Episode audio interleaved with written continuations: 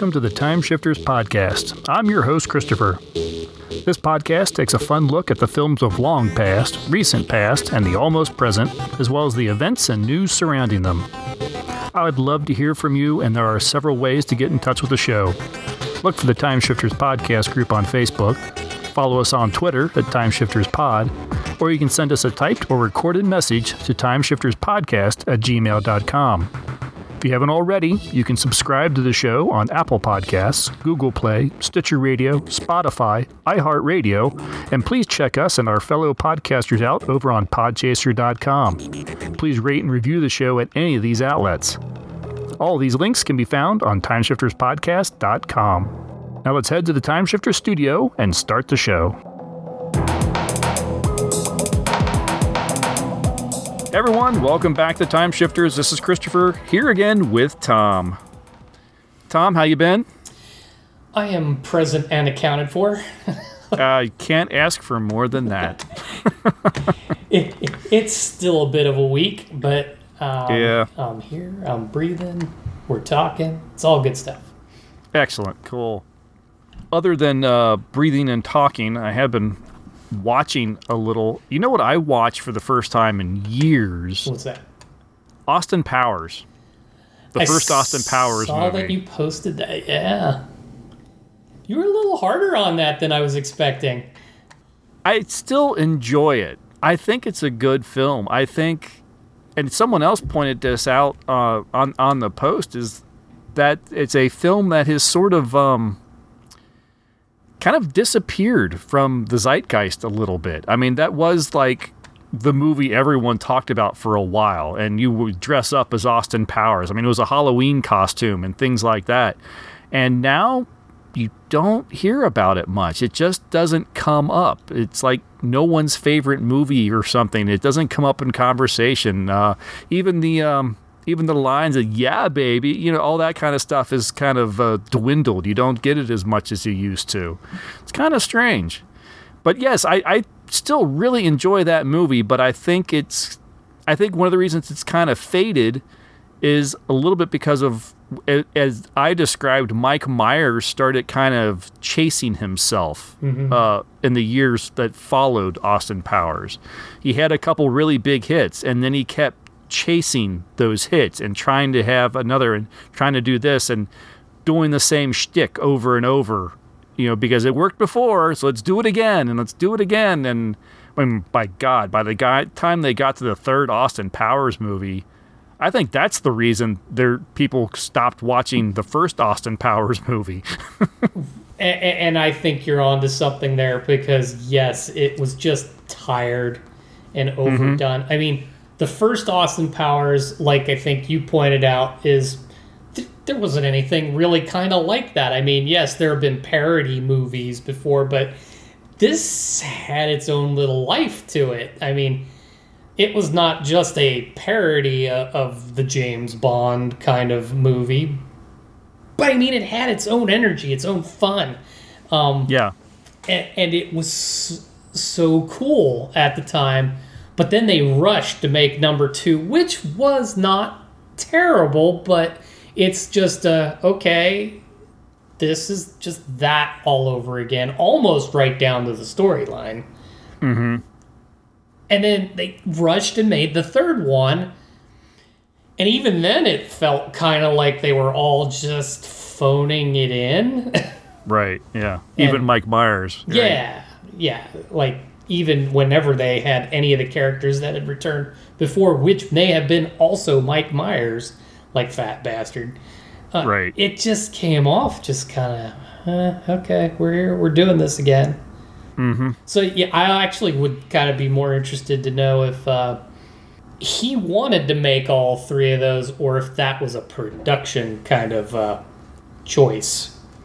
Yeah, that's a good question. It would be an interesting conversation to have with him because, I mean, I think he would have to be honest with the fact that yeah, by the third film is just not good. In fact, I thought it was awful. Yeah, no. Um, I think he may not necessarily think it's awful, but I think he would have to admit, yeah, that wasn't, you know, the highlight of my career or anything. So it would be very curious to have a conversation with him and you know, does that is that something you just really wanted to do, or did the studio pressure you into that, or was it kind of a mix of both? Is or there a contractual obligation?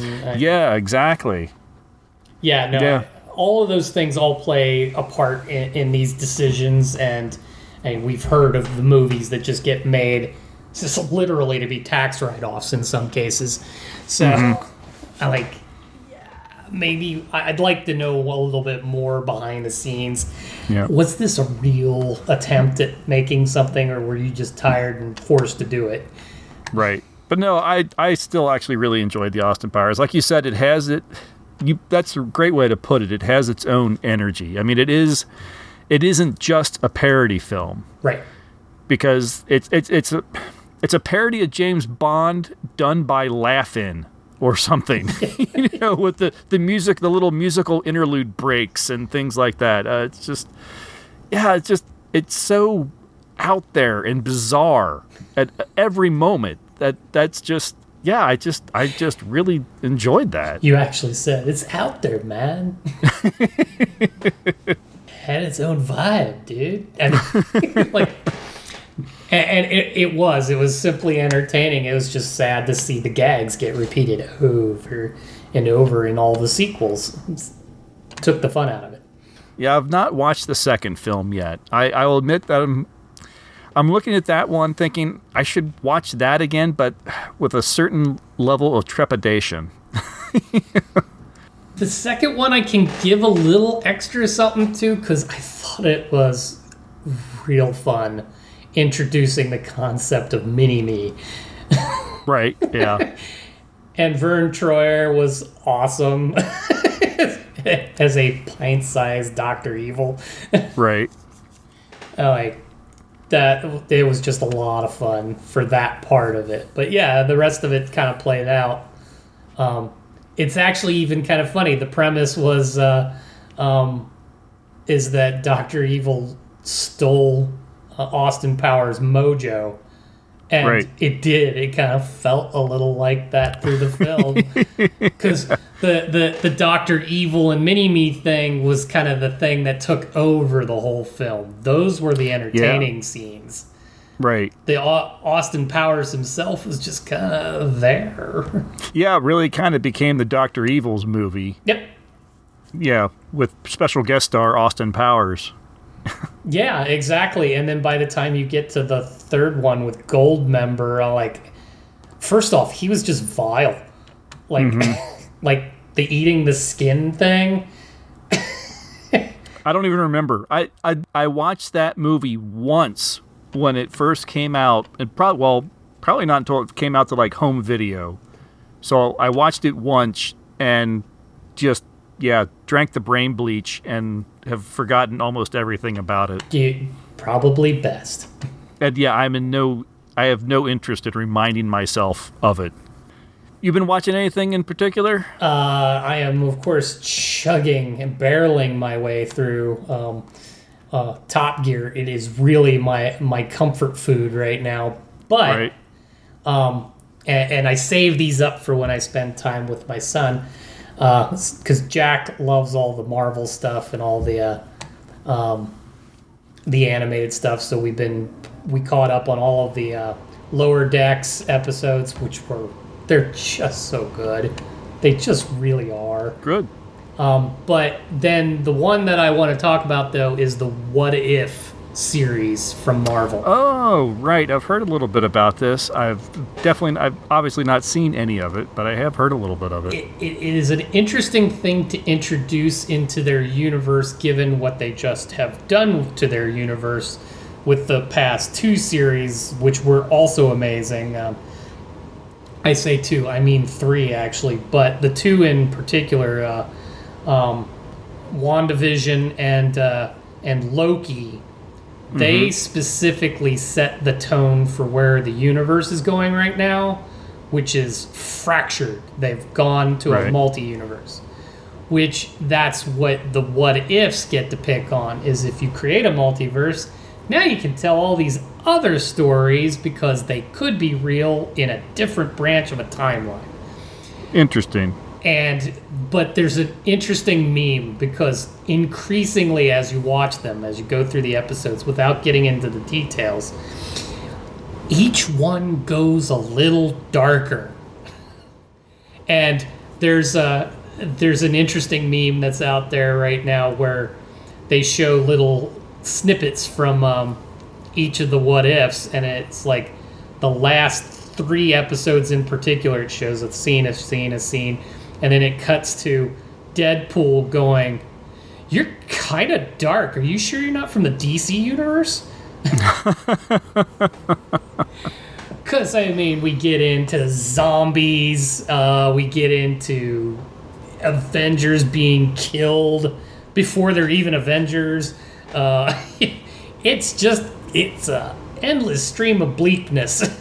nice but it does make for an entertaining like uh, if you like these characters let's show you how we can mess them up. I remember a uh, graphic novel decades ago. I was trying to remember the artist the, the, the, the artist is what really uh, I, I, remember most and now i'm blanking. It's, it's like one of the artists and I, i'm blanking on the on his name the whole premise of the graphic novel was a what if scenario. You know, you had some of your favorite heroes and everything, and there was like a, you know, Peter Parker, he gets bitten by a radioactive spider and he, you know, dies of horrible cancer or something, know, some such, or something along those lines. Uh, uh, they had the Fantastic Four that it turned tragic. They they didn't even um, find the one body until the uh, horribly uh, burnt. Cor- uh, dying corpse of one of the other guys tripped over her, and you know, the the blood was hot. It was like it was really dark and disturbing.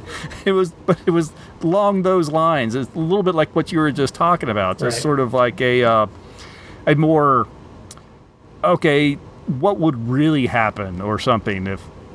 Yeah, and that that's that's some of the they they've taken some of it in fantastical directions. They took others uh, other parts of it, um, and just yeah, unravel everything that you know about the the DC universe because right now they can. yeah, nice. Yep. So those have been a lot of fun. With that, let's go ahead and take a break. We'll hear a promo for another show. When we get back, we're going to talk about our next made-for-TV movie. And this one, I'm kind of excited about because it's a it's a six million dollar man movie. Yeah.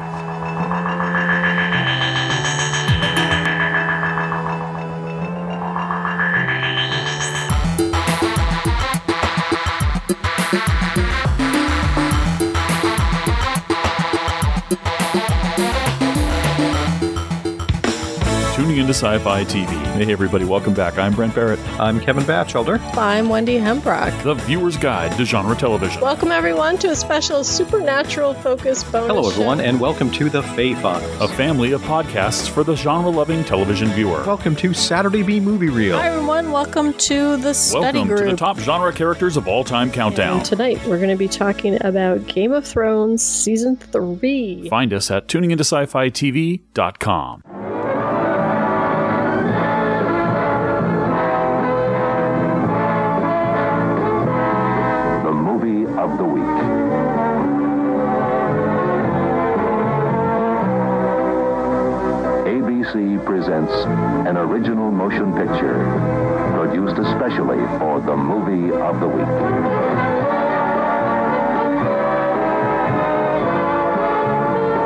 Tonight on the movie of the week.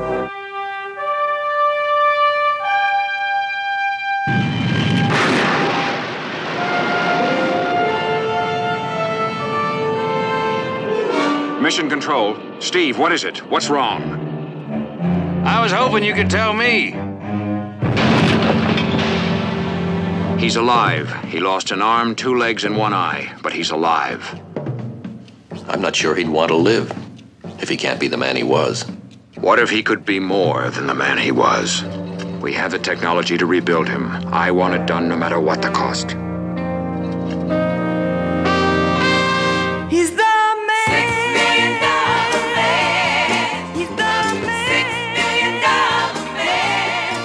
Catch him if you can, beat him if you can, love him if you can. Now he's the Six man. million dollar man. So, Wine, Women, and War aired October 20th, 1973 on ABC and is the second of three $6 Million Man television movies, the first being The $6 Million Man, and the third is The Solid Gold Kidnapping, both also airing in 1973.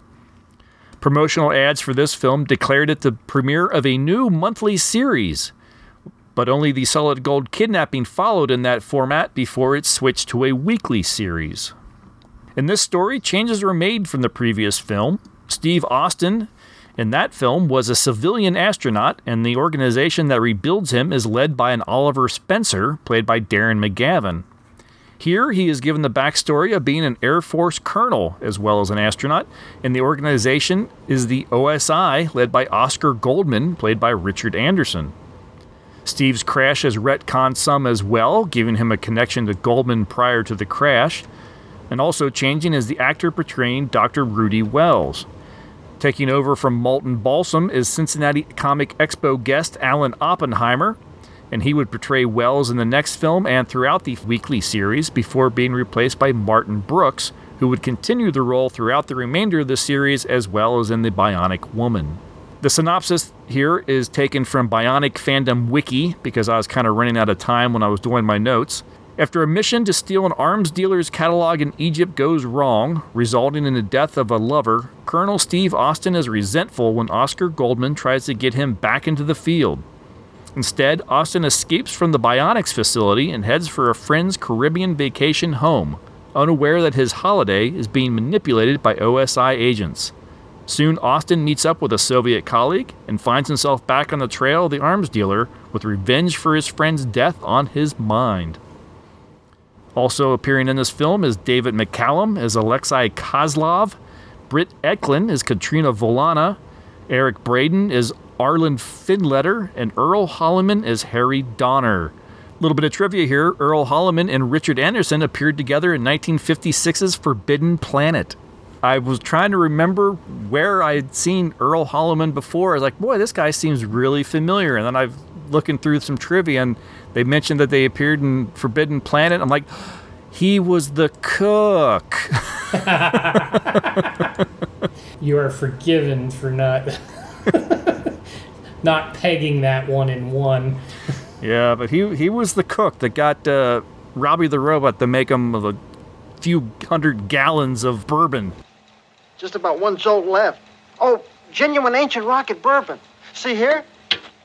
Hey, well, you low-living contraption, I ought to take a can opener to you. Quiet, please. I am analyzing.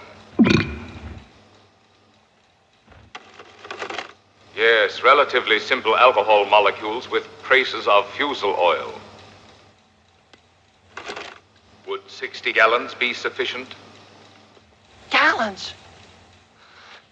Mister, I've been from here to there in this galaxy, and I just want you to know you're, you're the most understanding soul I ever met up with. So there's a lot of uh, recognizable faces if you uh, through 70s television. I mean, Richard Anderson, obviously everyone knows from The Bionic Man probably best. Uh, yes, he was in uh, Forbidden Planet. Uh, David McCallum, I know him from uh, Sapphire and Steel, but he also had a couple different television series in the 70s. One was The Invisible Man, which ran for a season or two. So, Tom, I got to ask you: Have you seen this before? I have to say honestly, um, I didn't realize the Six Million Dollar Man had made for TV movies ahead of the series. So this was a really interesting watch, and and I know I haven't seen the other ones yet either. So um, as I'm watching this, I'm like, we should have started with the first one. we probably really should. Uh, and, and, for for some some reasons that as I was watching this one, we should have because uh, the love interest slash friend from the first few minutes of the the movie, the one that is told we're told has been killed. I kind of wanted to know if there was that in the previous one at all because I'm like, we got no connection. no, I. It's been a while since I've seen that one. I don't believe so. I think that was just sort of thrown in here. and given that they did kind of change direction from one to the next, I kind of figured that to be the case. Yeah, this is almost a reboot, really, when you when you when you come down to it. I have lots to talk about related to this, but I have to say, like, I actually genuinely really liked this one. Yeah, it was Like- enjoyable, wasn't it? It was very enjoyable, but I. This could have easily been a Bond film. Oh yeah, they definitely tried to do the James Bond thing here with Steve Austin in this one, right down to having him in the tuxedo that turns inside out to a wetsuit. yeah, that, I mean that that that's right out of any of your Sean Connery days. um, no, uh, granted, but I mean it was kind of I really liked the, how that felt, um, and, and and because I know the Six Million Dollar Man from his actual series, which yeah he went out on missions and such. Um, there was more of a friendly nature between him and Oscar. yeah, I was going to ask you what you Um, thought about that sort of. Uh, they're butting heads through pretty much this whole thing. Oh, like they didn't see eye to eye almost at all. I mean, uh, Oscar Goldman entirely sees Steve Austin as an asset. You're government property, dude. I'll do with you what I will. Goldman is extremely cold and calculating in this. Very interesting uh, and very different from the one from the man that we learned to love, you know, throughout the series, who's Steve Austin's best friend and Jamie's sort of almost adopted father figure sort of thing in the Bionic Woman. Right. Yeah, and then um, and the way that Oscar Goldman is using uh, Rudy Wells as just the okay, you're the man that put him back together, and you're my way to control him. Right. Honestly, I like that. A little I like that a lot. ahead of its time, if you think about it. Very ahead of its time. this time. is these types of characters are the sort of things you would see in a series today. Absolutely, that's what I was uh, stunned by. Was I'm like, yeah, you could easily drop this into now. Uh, I mean, it'd be a kind of a cheesy uh, James Bond movie today, but the characters that we were seeing and how they interacted, way more mature than I was expecting, and way more mature than what you got. Everything was very buddy buddy in, in the uh, in the series, which plays well too. But this was far more intriguing. You're left wondering how far either one is going to be able to push the other. And what's the consequences? You know, you have a man that you've turned into into a weapon, into this he, he, he can tear down the building around your ears. How far can you push him? Right, uh, and, and the man that can tear down the building also needs this organization to maintain the body to which they have put him in. Yeah. He is an experiment. Things don't work always quite as well. Like, I mean, out of the opening sequence, he gets damaged significantly enough that uh, he has to, his arm has to be completely remended, and it behaves differently after the fact. Mhm. And then, of course, because uh, he, Rudy did a kind of a full body workover following the mission after he's basically hit with depth charges. Right. Um, he actually manages to increase the capacity that that Steve Austin is capable of doing. And again, being Steve, that's got to be a little scary too. I mean, he wears it well. Um, but yeah, you need this organization as much as you don't want to work for it.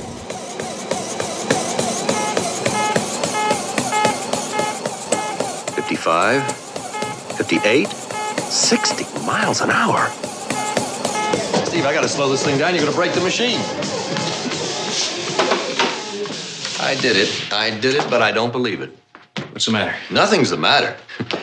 You're not just as good as new, you're better. Those new booster gyros have improved your balance to the point where I'm afraid to find out what your ceiling is. hey, Steve, I'm sorry. I am really about the girl, about what we've gotten you into. There's a part of me, the uh, the unscientific part, that wishes it had never happened. Why, Rudy? Why is she dead? She didn't do anything but provide me with the kind of information they pass out at the Egyptian Tour Center. She was seen with you. Oscar thinks they tried to make her talk. Steve, you're just going to have to realize that these things happen. You can't blame yourself or the organization. We've got a problem on our hands. Steve Austin, give him time. He'll come around. We haven't got time. What do you know about a man called Arlen Finletter? I know we've lost an awful lot of good men to him. The safe that Steve Austin cracked in Alexandria belonged to him. It was supposed to contain an arms catalog. He deals in the nuclear black market. Nuclear black market? This country has been shipping and storing nuclear weapons all over the world for the past 27 years.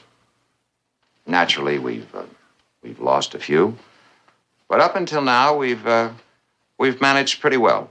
Up till now, we've received a report that Finletter is trying to peddle American and Russian Polaris type missiles. We've never lost a Polaris missile. At least I don't think so. Then what's the problem? This morning, a Russian rocket expert arrived in the Caribbean to talk to Finletter. Russians don't fool easily. On the other hand, I stake my reputation on the fact that Finletter is a fraud. Rudy, we've got to get our hands on that arms catalog. And we're going to need Steve Austin to help us. Well, if you're asking for a medical opinion, he's ready. But uh, given Steve's present attitude towards you and the methods of your organization, I wouldn't guarantee that he's going to cooperate with you. We're going to need Steve Austin on this mission, with or without his cooperation. Steve, don't sell Oscar short. He's a good man. Yeah, well, what's his limit? How far will he go to fulfill a mission? I don't think anybody knows what his limit is until he has to make that decision. Steve, you've been through an emotional experience. Oscar's arranged for you to have a little rest. What's the catch? No catch. You have the full run of this floor gymnasium, movies, food, drink, anything you need. The full run of this floor? Security, Steve. They can't let you leave this protected area until the mission you are a part of is completed. At this point in my life, Rudy, I owe you everything. You took the pieces and put them all back together again. But I'm nobody's robot. Not yours, not Oscar Goldman's, nobody's. It's a really neat dynamic that you kind of wish could you could see played out in in the series. Right, or at least get it to a point point where you actually evolve it to the point where they're now on the same side. They have a breaking point. Somebody actually the series never had a point where it needed to have Goldman have a heart because they just gave him one right away. Mhm. But you needed to have that moment somewhere where if this is the opening dynamic, you get that whole all right, we're on we actually are on the same side. Let's try to collaborate. Right. Like this. I really I, I, I really did like how how that was all playing out. it was really interesting and it had been a long time since I've watched it and so I had forgotten the sort of ad- adversarial nature between the 2 Mhm. characters and that uh, the Rudy Wells was sort of the, the in between you know the poor the poor guy that was stuck between them um, Yeah, but that made him even more interesting. yeah I, I'm just gonna pick this moment to go. Thing for me with this one, the music. I think the incidental music throughout the story is really good Sure. the opening and closing theme tune however wow Yeah, I mean that is hardcore '70s. Oh, that is horrid. Horrid. I- I'm going to contradict you a little on some of the incidental music too. There were moments where the music didn't fit the mood of what was going on. Really? I thought it was like good little spy action film type music. I enjoyed it. no, No, because I, I mean, it almost again with as mature as I thought they had taken the characters. Uh, when you're having a suspenseful moment and the the music's just getting funky, Steve's hiding in the car and, and all that, and, and it's getting. I'm like, It's still got to be a product of its time.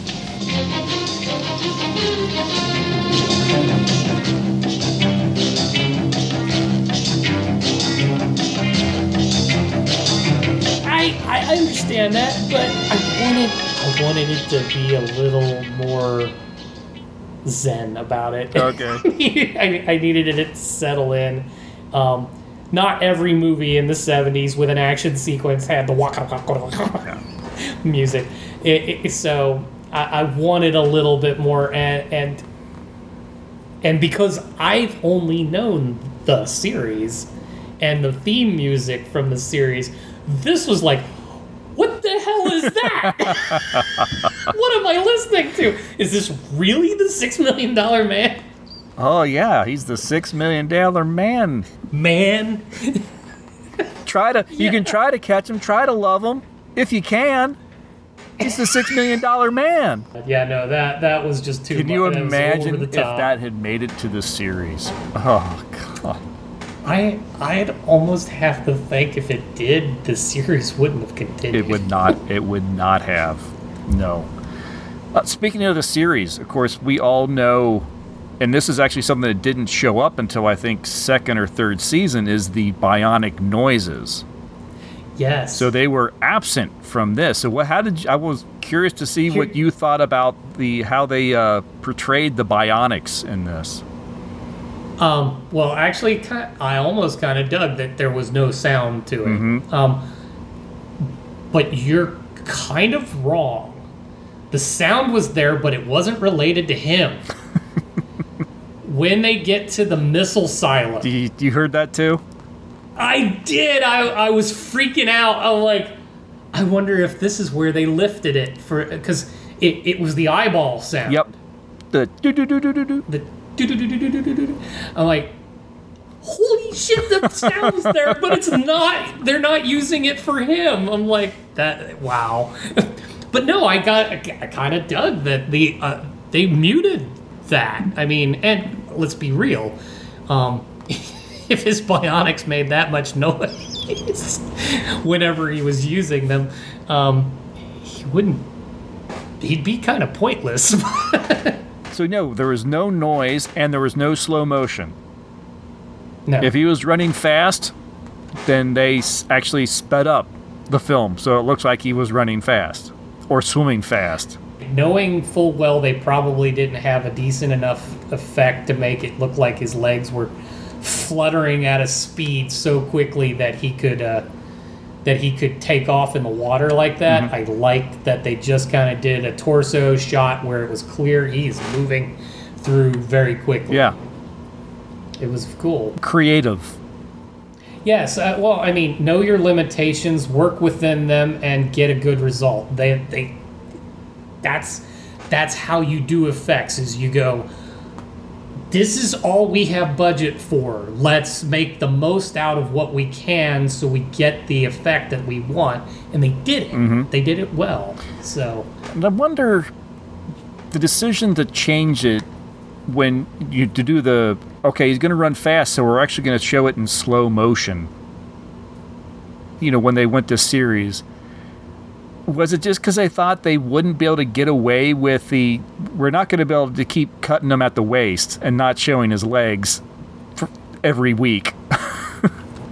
I'm gonna put a little of that on crass consumerism as well. I mean, the effects that they did for the series.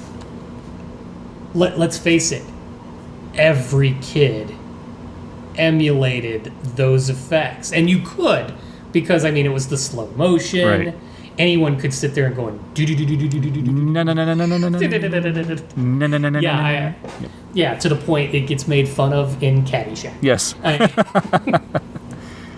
um, yeah, so it, it became a thing, and it, it it, it was literally it's a commercial unto itself. I mean, by doing these things, you were that's six million dollar man, man. Mm-hmm. I know what I'm. I know what you're doing. I can picture it. I'm gonna go out and buy a Steve Austin doll now. We do get to see uh, through his his bionic eye, but no zoom lens, right? Uh, and no crosshairs. No crosshairs. But we do get to see his night vision with it. I'm like, oh, okay, that's actually a really cool uh, use of the bionic eye. And I didn't actually. I don't remember him actually having that in the series. I want to say I read some trivia where they did a uh, when it was done in the series, they did like again the crosshairs and then like made it look like infrared, so everything was red or something like that instead of the green night vision. I like the green night Yeah, vision. I thought how it was the clever. green night vision is a current thing still. Yeah, That's how you do night vision. So actually, I really dug that, and I love that the the eye that it, it just they did a close up and had like the green lens Mhm. in there, and that's that's what you got. That was your indicator that he was using it. That was cool. I think one of the reasons that the series lasted as long as it did, the reason they did three movies and the reason it went to series and the reason the series lasted has a lot to do with Lee Majors and his personality and the way mm-hmm. he can deliver his lines and stuff. There is a, just a certain charm to him you can't help but notice. How can you see where you're going? I eat a lot of carrots. Everyone is noticing that he can do more than a regular human being, but the way he just plays it off so so nonchalantly. Right. it's just so awesome. And, and, this is why I make the comparison. I, I mean, obvious the obvious reasons you would make a Bond comparison, but he has a Sean Connery like charm about himself in how he carries himself Oh, absolutely. as the character. Oh, if if they could have, if they would would have been willing to do an American Bond, Lee Majors, I think, would have been on the top of my list. Quite frankly, given the way that this was, uh, I wouldn't have minded a, a, a, a crossover movie with the Six Million Dollar Man and James Bond. have Sean, especially at that time, so it would you could have done Sean Connery and Lee Majors in the same film. Can you imagine them out charming each other? the women that would be in there going, I can't I don't know decide. which one to pick. Who do I find more charming and more attractive? He is a brick of a man, though. Body styles have changed over the years. they haven't. I'm not going to say he was unattractive. He just, he is just, just a total brick house up top. yeah. Uh, uh, not not cut necessarily. It's just he's this giant, stocky man. No, well, he's muscular without being that Yes. ridiculously ripped. That this seems to be the way that you know. If if you're an action star today, you have to look like you can open, you know, use your pecs to pop open a bottle of beer or something. Um, Yeah, no, he's not. He's not the Terry Crews. right. Um, and I actually kind of, I don't know, I kind of appreciate that. I just, it feels a little bit more realistic. Mhm. You know, it, it doesn't look like he has spent months at the trainer or something like that. And I think it actually works for him as far as being the six million dollar man because he's supposed to, he's not supposed to be, you know, obviously so super, you know, so he looks relatively ordinary. Right, uh, and not to mention if you're putting bionics in, so he's got an arm and two legs for sure, plus then the eye. Right. The arm and the two legs are not likely to change shape very often. They're artificial. Kudos to the lack of scar. Ru- Rudy knows his business. Yes, he does. oh, yeah, very well. Because shirtless, for a man that has a completely artificial arm, there's no seam. Nope, no seam. No scar, no nothing. It can, it can, Hair still grows. it can take a tan. he can take. The legs you could maybe forgive that they're uniform and below the shorts, what do you know? Right. but we're not getting that scene. But yeah, no. When he's well on the the eye thing too. no, no scarring on the face from putting in uh, an artificial eye that'll do everything. Right. but yeah, no. Uh, but yeah, he just plays this character so well. Yeah. It, it, And this is before its series, so Right. I mean, Yeah, and that's what I think is fantastic. Is uh, despite the fact that uh, you know Goldman changes as far Mhm. as you know his character goes, and we do go through three Rudy Wells. Each of them play the character maybe the same, a little differently, whatever. Lee Majors knew who Steve Austin was from the minute he was Steve Austin. You got the I get the feeling that's Lee Majors. you really want it to be. Well, because if did you ever watch The Fall Guy? Oh, I love the Fall Guy. Same guy. it's it's the same character. Right, but he had a more inspirational uh, and it- definitely a different guy. Um, more recently, um, I became a fan of Ash versus the Evil Dead, and Lee Majors appears as Ash's dad, nice. Brock Williams, and he is a way different guy than Lee Majors. Oh, Good. so, which in that God you would hope to be because So- it doesn't it doesn't quite So Lee Majors can act. That's that's good. he can act.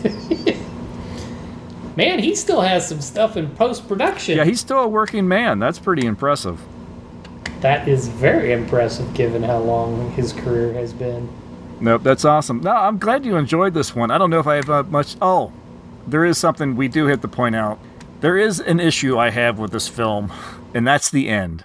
Did we not see the Six Million Dollar Man instigate an atomic explosion in the middle of the Caribbean? Yeah, you think someone might have saw Yeah, that? yeah. So Theoretically, five minutes later, we should have been at war with Russia. Especially given that there were Russian agents there. yeah. and one of them died. Yes. Uh, yeah. His bionics are fast enough that he can outrun an atomic blast. Well, oh, be be fair. He just got to safe distance before it went. That's off. true. Good point. Yeah, this isn't a uh, get in the fridge moment or anything. You went there. That's not nice. But he and Britt, Eck- he carries Britt Ekland. He runs to a safe distance. They just hide behind a small hill. The explosion goes off, which they watch. right. Uh, this explosion takes place underneath a cemetery. So, like, how many people have died at the hands of the Six Million Dollar Man and his vengeance against this guy that killed his girlfriend? Which, which we still only kind of sort of assume that she was his girlfriend. Right. We only saw her for 30 seconds. Or that we even assume that she's truly dead. I almost got the feeling, and I was kind of hoping we would learn that Oscar Goldman lied. It doesn't know anything about what happened to her. Or she's or, or knows that she's living fine, she's happy, and wondering why Steve hasn't called. Just to manipulate Sure. him.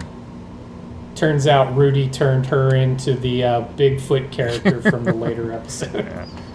No, I just I, I it would have been it wouldn't have been past this Oscar Goldman to uh to lie to, in order to man- manipulate Steve for some reason. No, uh, a- a- and I grant you that because we we again for a character that we got no screen time with, um, that we're supposed to believe he is um, he does care for in a way, and the fact that Oscar's trying to manipulate him the entire time, um, yeah, I wouldn't have put it past them, and that would have been a great way to go. Um, but turns out she was uh, staying in the hotel somewhere near the atomic blast, and now Steve, Steve's responsible for her Yes, death she- now, and that that's a whole new dark way to go. Turns out she got she got out of Egypt and uh, escaped to the Caribbean. Um, She went looking for him. she was running into the blast as he was running away. Chasing after him, Steve. Oh, that's all right. Because well, you know, it was doomed to fail anyway because we all know that he was going to end up with Jaime Sommers. So but still, you do make a good point that, and as is typical for any '70s movie too, the the explosion goes off, and that's essentially the end of the film. Mm-hmm. yeah. No explanation, no what happens next, no no even good old Glen Larson uh, no scene at the end. No, we, well, we got we get a little quip.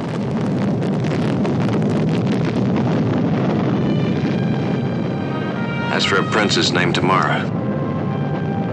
And a friend named Alexei. I think I understand better why they say American men are soft. Well, like I said, we rise to the occasion.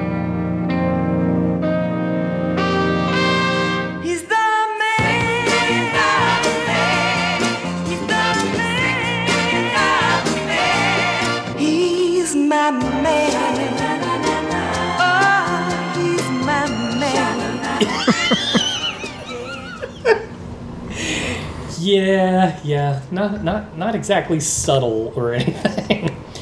and, and, and you know, at no point did she go, "What the hell are you?" Right. You just ran me across across the ground at seventy miles an hour or whatever the hell he was doing. Right. Come on, when you when you come down to it, just especially when you get into the series, the Six Million Dollar Man is probably one of the worst kept secrets. really really is that was what was weirding me out during the film too is it was a little unclear who even in their organization knew what they had done to steve like steve's buddy that put him up. I'm not sure that he knows what steve is. No, I don't think so. Well, because he was only like level five, he could talk to him, but he they he wasn't actually allowed in the wing.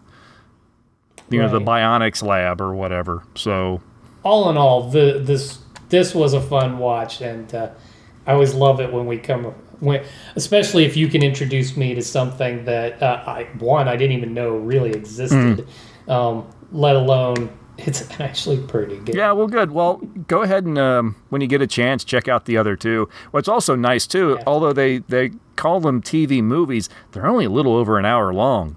Yeah, I was noticing that this one came in at like an hour fifteen. Right. so you figure it was maybe an hour and a half long movie. Right, with commercial breaks. Um, with the commercial breaks. yeah, so it, that makes them really easy to watch, which is nice.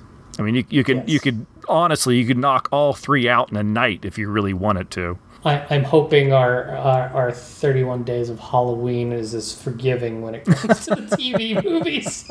Well, don't spoil it, any of that yet. We will talk about uh, the 31 uh, Nights of Halloween in our next episode.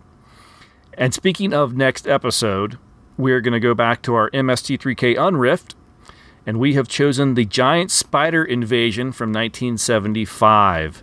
So this should be a fun watch. Um, I have seen it unriffed before, but it has been a while. But I, I know there is some interesting little bits of trivia and stuff about the making of this film, so that'll be fun to talk about. And it'll give me an excuse to go back and watch the MST, which I also have not watched in quite some time. While we won't get into uh, our October plans, it is nice to kind of ease our way in with a horror movie. well, we are talking the giant spider invasion, but I said ease. good point. Not to be taken serious, but I mean, yeah, it would have been considered at the time. Fair enough. But and I think that will do it for this episode. As always, thanks everyone for listening, and uh, we will be back in a couple weeks. So uh, until then, um, yeah, that's it. Thanks very much, everyone. Bye. See ya.